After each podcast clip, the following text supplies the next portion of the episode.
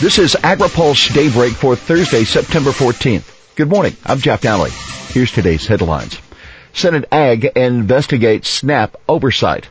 FSIS scrutiny. House vote on EPA offices and equipment maker wants robust farm bill. Lawmakers will be raising concerns about how well states are managing the federal food stamp program. Top officials with both the Audit and Investigations Divisions and the USDA's Office of Inspector General will be testifying today before the Senate Agriculture Committee about error rates in the Supplemental Nutrition Assistance Program.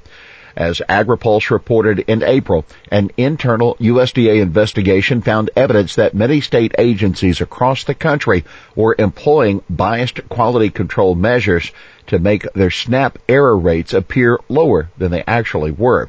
USDA has not reported national error rates for SNAP since 2014 because of questions about their accuracy. The national error rate for 2014 was 3.66%. As the nation's largest food assistance program, SNAP will be examined thoroughly for its efficiency and effectiveness.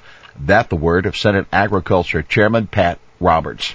The Justice Department reached settlements with Wisconsin and Virginia this spring, but the investigation extended beyond those states and includes a consulting firm that advised many of the state agencies. The Inspector General has called on the department to either do its own auditing of state quality controls or turn the work over to an outside firm rather than relying on states to review themselves. In the meantime, OIG planning more state audits. USDA's Inspector General has contracted with an independent accounting firm to conduct additional audits of the way states are complying with the legal requirements for managing the SNAP program and issuing benefits. That according to a 52 page report on the OIG's current audit plans. The report also says the Inspector General plans to audit USDA's new poultry inspection program to determine whether it has adequate oversight. The new program implemented by the Obama administration has pulled inspectors away from production lines so they can focus on testing poultry for pathogens and overseeing plant processes. The OIG also will investigate how well the Food Safety Inspection Service is verifying the adequacy of inspection programs in countries that export to the United States. USDA earlier this year shut down beef exports from Brazil after finding excessive violations. House preserves EPA flexibility on offices. The House has voted against blocking EPA from closing any of its regional offices. The vote came on an amendment proposed by Representative Jared Polis, a Democrat of Colorado, to a fiscal 18 appropriations bill. EPA Administrator Scott Pruitt has recently floated the idea of shutting down regional offices and reassigning officials to state capitals. The Polis amendment designed to stop such closures failed 201 to 212 yesterday. Organic groups look to force USDA hand on animal welfare. The Organic Trade Organization and other groups in the organic sector are suing USDA over the delayed implementation of the animal welfare standards issued in the final days of the Obama administration. Some organic egg producers strenuously objecting to the new rules, but the OTA board voted unanimously to take the department to court. The rule is currently not slated to take effect until November 14. Taiwan growing U.S. organic market. U.S. exports of organic fruits and vegetables to Taiwan are growing quickly despite that country's unusually tough import restrictions for organic products. The U.S. exported $28 million worth of organic produce to Taiwan last year, a 74% increase from sales in 2015.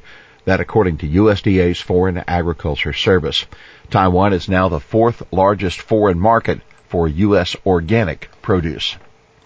Korea fallout. Japan talks sidelined. It didn't get much publicity at the time, but the negotiations that could lead to a bilateral trade agreement with Japan took a bit of a setback recently that due to the tensions on the Korean peninsula.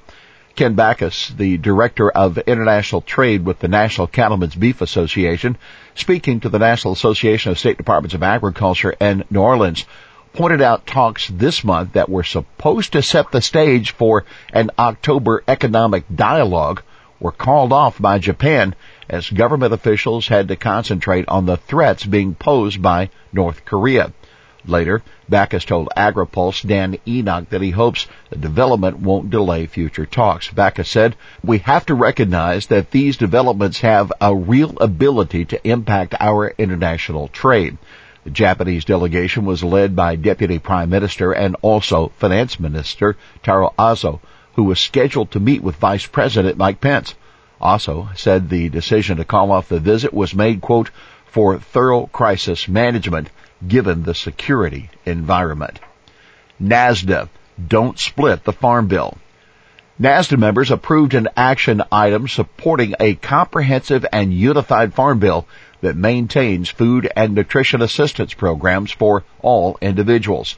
According to the text, the nutrition title should remain an integral part of the farm bill. AOL founder, broadband key to rural development.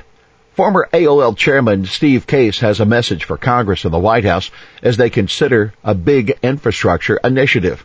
Reliable internet service will do more for rural economic development than building new highways, he says. Yes, we need better roads and bridges and airports, but in the next century, the digital infrastructure is going to be much more important than the physical infrastructure. That's a challenge, but also an opportunity. Case said at a Senate Democratic Forum yesterday. After leaving AOL, Case co-founded a private investment firm that is sponsoring a project called Rise of the Rest, which is putting money into startup companies around the country. Also at the forum, the president of a Wisconsin-based farm equipment manufacturer argued that robust new farm bill and a strong crop insurance program is vital to helping businesses grow in rural areas. Jim Wessing of the Kondex Corporation said Washington needs to have the equipment manufacturers back. All of us. He also talked about the importance of rural broadband, but emphasized the need for it to be wireless so farm equipment can make use of it. Here's today's He Said It. You don't need a wall. You just need better trade that Tom Stenzel, President and CEO of the United Fresh Produce Association, speaking yesterday about the integration of the fruit and vegetable sectors in the U.S., Mexico, and Canada. Well, that's Daybreak for this Thursday, September 14th. AgriPulse Daybreak is brought to you by McLeod, Watkinson and Miller, America's most experienced law firm in agricultural and derivatives law, and by the United Soybean Board. For the latest news out of Washington, D.C., visit agripulse.com. For AgriPulse Daybreak, I'm Jeff Nalley.